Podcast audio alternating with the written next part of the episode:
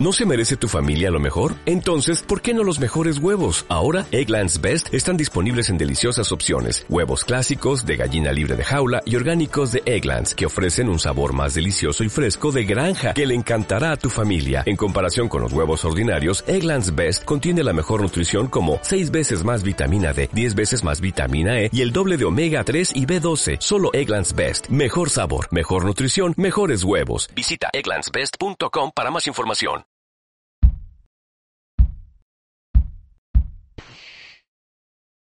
Más de uno Puerto Llano, con Julián Camacho. Seguimos con todos ustedes cuando son las 13 horas y ya casi 7 minutos y tal y conforme les hemos venido anunciando tanto en Onda Cero Puerto Llano como en IMAS Televisión, tenemos a don Miguel Ángel Rivero López de Orozco, que es vicepresidente de FECIR y también ahora, aparte de presidente del Colegio de Agentes Comerciales de Ciudad Real, también ahora presidente de ATA, Asociación de Trabajadores Autónomos de Castilla-La Mancha. Eh, don Miguel Ángel, bienvenido. Muchísimas gracias. La verdad es que a mí me da mucha alegría que los amigos vayan, eh, que es más trabajo, evidentemente, pero, pero que vayan copando puestos importantes me, apetece mucho. Bueno, lo de la importancia, Julián, lo primero agradecerte la deferencia de haberme invitado a venir a tu casa, a tu programa, y bueno, porque darme a mí la voz es darle la voz a todos los autónomos, iba a decir de la provincia, todavía no me sitúo un poco geográficamente, a todos los autónomos de la región. Y bueno, pues dicho esto, Julián, para mí es un placer el estar aquí. Eh, déjame que agradezca a Lorenzo Amor, presidente de ATA, y a los asociados de ATA en Castilla-La Mancha, que hayan confiado en mí para dirigir ATA en Castilla-La Mancha durante estos próximos cinco años. Pero bueno, dicho esto, como bien decías tú, ya me conoces hace años, muchos años ya, y sabes que siempre he estado en defensa de los autónomos, trabajando por y para los autónomos. Así es. Y bueno, pues esto es un poquito más el, el, trabajar nada más que con una frontera un poquito más amplia. Por eso yo creo que este nombramiento es un reconocimiento implícito a tu trabajo durante tantos años en el sector. Bueno, bueno quizás reconocimiento no como tal porque yo poco puedo aportar a ATA. En todo caso, lo único que yo puedo hacer es poner a su disposición pues todo lo que he aprendido durante estos años de presidencia del Colegio de Agentes Comerciales y, sobre todo, también donde más he aprendido del mundo de autónomo ha sido en FECIR, dentro de la vicepresidencia, con de la mano de Carlos Marín, donde, bueno, pues he tenido un amplio abanico de sectores, de, de actividades de los autónomos, que son los que me han ido reportando el día a día y bueno, pues eso es lo que yo puedo poner a disposición de ATA y de cualquier otra bueno, y tu experiencia, que, que no es poco. Sí, claro, yo ya experiencia. escuchaba tu, tu intervención anterior en, en Onda Cero y decías de las jubilaciones. Estaba mirando yo mi informe laboral, llevo 38 años de cotización de autónomo. O sea, no he tenido nunca jamás una nómina.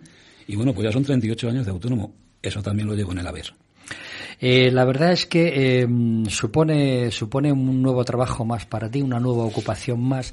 Yo creo que puede ser compatible perfectamente con la vicepresidencia de FECIR, ¿no? Totalmente. Además, eh, sabes que siempre he dicho que FECIR para mí es una cosa que hemos creado, hemos criado sí, sí. y hemos parido entre unos cuantos. Y bueno, para mí FECIR está por delante de muchísimas cosas. Además lo digo así clara y llanamente.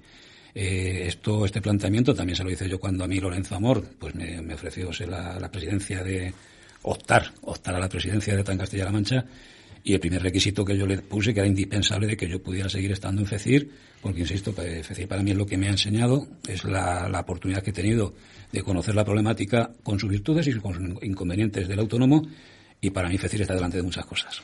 Miguel Ángel, más de 150.000 trabajadores autónomos en Castilla-La Mancha. Qué brutalidad de, de, personas, ¿verdad? Bueno, esos son los que estamos en el sistema, Julián. Porque, Pero hay muchos más. Porque efectivamente, por desgracia, ahí entraríamos en un, una dinámica y una temática que nos llevaría tiempo. Eh, por desgracia, hay muchísimos más de esos 150.000 que estamos en el sistema. La palabra sistema la utilizo porque es la que me dicen a mí los señores inspectores de Hacienda o el jefe de la inspección sí, de sí, trabajo. sí, ¿no? Entonces, bueno, pues por desgracia, digo, eh, al no haber una buena ley de segunda oportunidad para los autónomos, pues quizás haya tantos o más fuera de ese sistema, fuera de ese ámbito y de lo que estamos a, a fecha de hoy cotizando, que los 150.000 que recogen los datos. Te voy a enumerar los problemas que a mi juicio existen o tienen o tenemos los autónomos, ¿no? Por ejemplo, el primero sería el problema financiero y económico. Por supuesto. Hoy por hoy el primer, eh, el principal problema es este. Eh, hay que ver que cualquier autónomo avala con su propio patrimonio todo desde el minuto cero. Eso es muy importante que lo matices porque la gente piensa que el autónomo, bueno, pues está ahí a ver si gana cuatro perras, pero en realidad está con su patrimonio haciendo que ese negocio sea posible? Eh, pues empezamos por ahí, te empezaré diciendo que el trabajador autónomo, que no dejamos de ser también trabajadores, sí, es el único trabajo del mundo que para empezar a trabajar tienes que empezar gastando dinero. Sí, señor. O sea, partiendo de esa base ya Sí, empezamos. Eh, dicho esto, bueno, pues el que ha estado en una nómina y ha capitalizado su paro, bueno, pues ha sacado algo de, de la parte de lo que él ha ido cotizando. Cuando estás nuevo, cuando estás virgen, permíteme la expresión, los bancos algo, algo te apoyan. Si no son los bancos, es cualquier familiar. El problema viene en la perdurabilidad de ese autónomo. Por desgracia, eh, los datos nos vienen diciendo que año y medio como mucho, cerca del 80% de esos nuevos autónomos caen. Entonces, el problema, el problema que tenemos es, eh, y siempre utilizo palabras muy coloquiales, ¿qué hay de lo mío? De lo mío me refiero del autónomo que llevamos años cotizando, de los autónomos que llevamos años manteniendo puestos de trabajo y fijando población en los pueblos, en, los, en las ciudades de Castilla-La Mancha, que cuando más falta nos hace es cuando menos, salvo honrosas excepciones de alguna entidad financiera, pero normalmente y generalmente el autónomo tiene dificultad para llegar a cualquier financiación. Eh, hemos tenido los ejemplos con el tema de ICO. Un ICO le ha costado en porcentual, en porcentaje, a lo mejor un ciento y pico, un 200% más a un autónomo que a una empresa. Te podrías quedar, pero son los datos reales. Y cuando a ti, por ejemplo, te ha costado un 0,25, a un autónomo le ha costado un 1. Eso en el hipotético caso de que se lo hayan dado. Además, Has batizado bien. Eso en el supuesto caso que se lo hayan dado. claro, porque no, a- no a todo el que lo ha solicitado se lo han dado. Claro. Te decía esto porque, bueno, hay requisitos que son insalvables, son insalvables para los autónomos. Si Entramos en materia en el último boletín oficial del Estado en el que se barajaban las ayudas de los 7.000 millones de euros, pues para sobre todo pymes y, y autónomos, pues eh, en Castilla-La Mancha se tuvo que ceñir al boletín y aunque en su decreto sí que amplió, porque ahí en ese aspecto sí tengo que decirlo también, que el gobierno de Emiliano García Paje y sobre todo la consejera de Economía, Empresas y Empleo es muy sensible a la situación sobre todo de la pyme y del autónomo en Castilla-La Mancha y bueno, de los noventa y pocos CENAES, actividades empresariales que recogía ese BOE, en el decreto de, oficial de Castilla-La Mancha se amplió a casi 400. Pero, sin embargo, no te pueden salir de, de lo que el BOE dicta. Y en ese BOE, sin embargo, dicta que eh, tendrán preferencia para recibir esas ayudas los autónomos que tengan dudas, o sea, dudas, perdón, deudas, Deudas. contraídas con Anterioridad, sí. Claro, pero ¿qué ocurre entonces con quien ha sacado de su bolsillo, de su riñón, ha sacado de un hijo que le ha pedido un préstamo, ha sacado de un familiar, de un amigo, eh, cuando sería muchísimo más fácil, entendible para cualquier autónomo de a pie, cual- cualquier ciudadano, es demostrar que es el mero hecho de presentar una, de- una declaración anterior, Claro. la bajada de facturación desde el año 2019 al año 2020. Dicho esto, es otro palito más en la rueda para que el autónomo no pueda acogerse.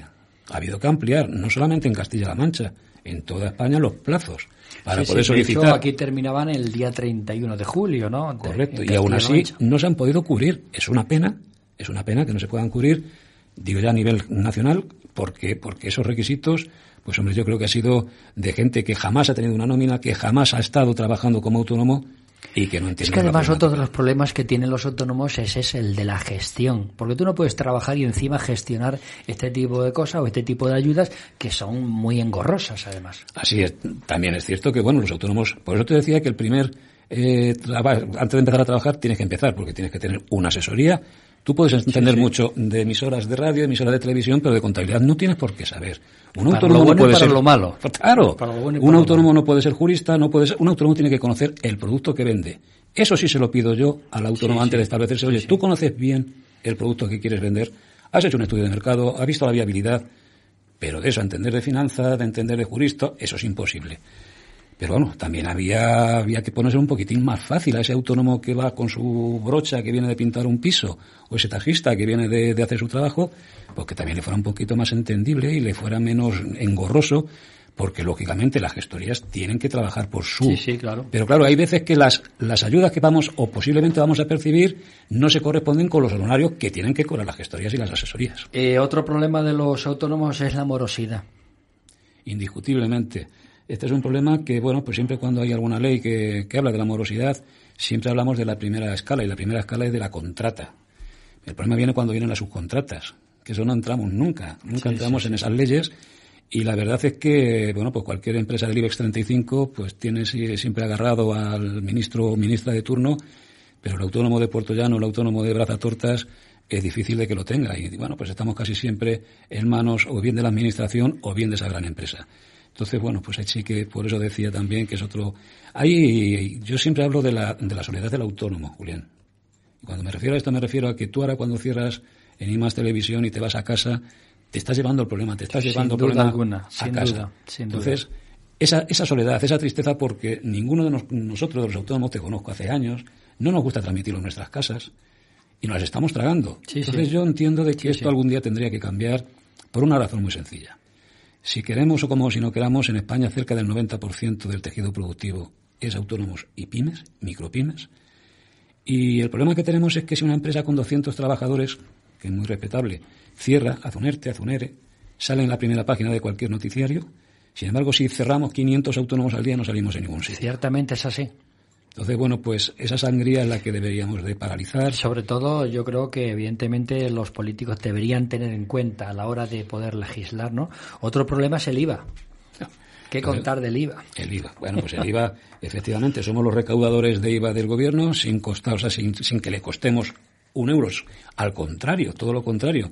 Si no les hemos hecho bien, entrecomilladamente lo de bien, la recaudación al gobierno, encima se nos sanciona a nosotros con unos intereses que, bueno, para mí, con todo mi respeto, son de usura. Sí, sí, Pues son, son. son, son- son intereses de usura. Hablan, hablar de 20% en el año 2021, pues sinceramente es hablar de usura. Y bueno, pues esto también equivale a que estamos actuando pues eh, de policías, estamos actuando de, porque bueno, estamos con el tema de lo del COVID, con las medidas, tenemos que estar actuando de una forma de trabajadores para el gobierno, cuando debería el autónomo estar pensando en sí mismo, claro. Cuando hablabas del tema financiero y económico, mm, habría que hablar también de la liquidez. Claro, es que la liquidez, eh, eh, vamos a ver, eh, cuando se apagó, nadie esperaba, nadie, yo tampoco deseo a nadie gobernar con esta pandemia que ha habido, pero tampoco deseo que nadie sea autónomo en esta pandemia que ha habido. Cuando el gobierno apagó la luz, permíteme la expresión coloquial, del interruptor de la economía, nadie podía pensar que luego era volverle a dar y que la, y la economía se pusiera la, la luz a pleno rendimiento. Julián, hay muchos sectores, muchos, muchos sectores que todavía no han empezado ni a remontar partimos también de la base de que mucho autónomo y mucha pyme, mucha pri- micropyme, no se había todavía recuperado de la crisis del 2008, de la crisis financiera, que todavía llevamos arrastrando eh, el daño en el... así, así. heridas del desierto todavía muchos de los autónomos. Cuando, claro, hemos venido a un momento en el que la liquidez es, base, es base para poder ampliar. Si los bancos no te ayudan, si las ayudas que dan, permíteme la redundancia, ayuntamientos dentro de sus medidas, o la Junta de Comunidades son escasísimas, porque 3.000 euros entiendo que más no podrán dar, Sí, pero que no soluciona pero no mucho. solucionan nada, Nada. efectivamente. Sí, sí. A mí lo que un autónomo quiere no son ayudas, Julián, quiere poder trabajar.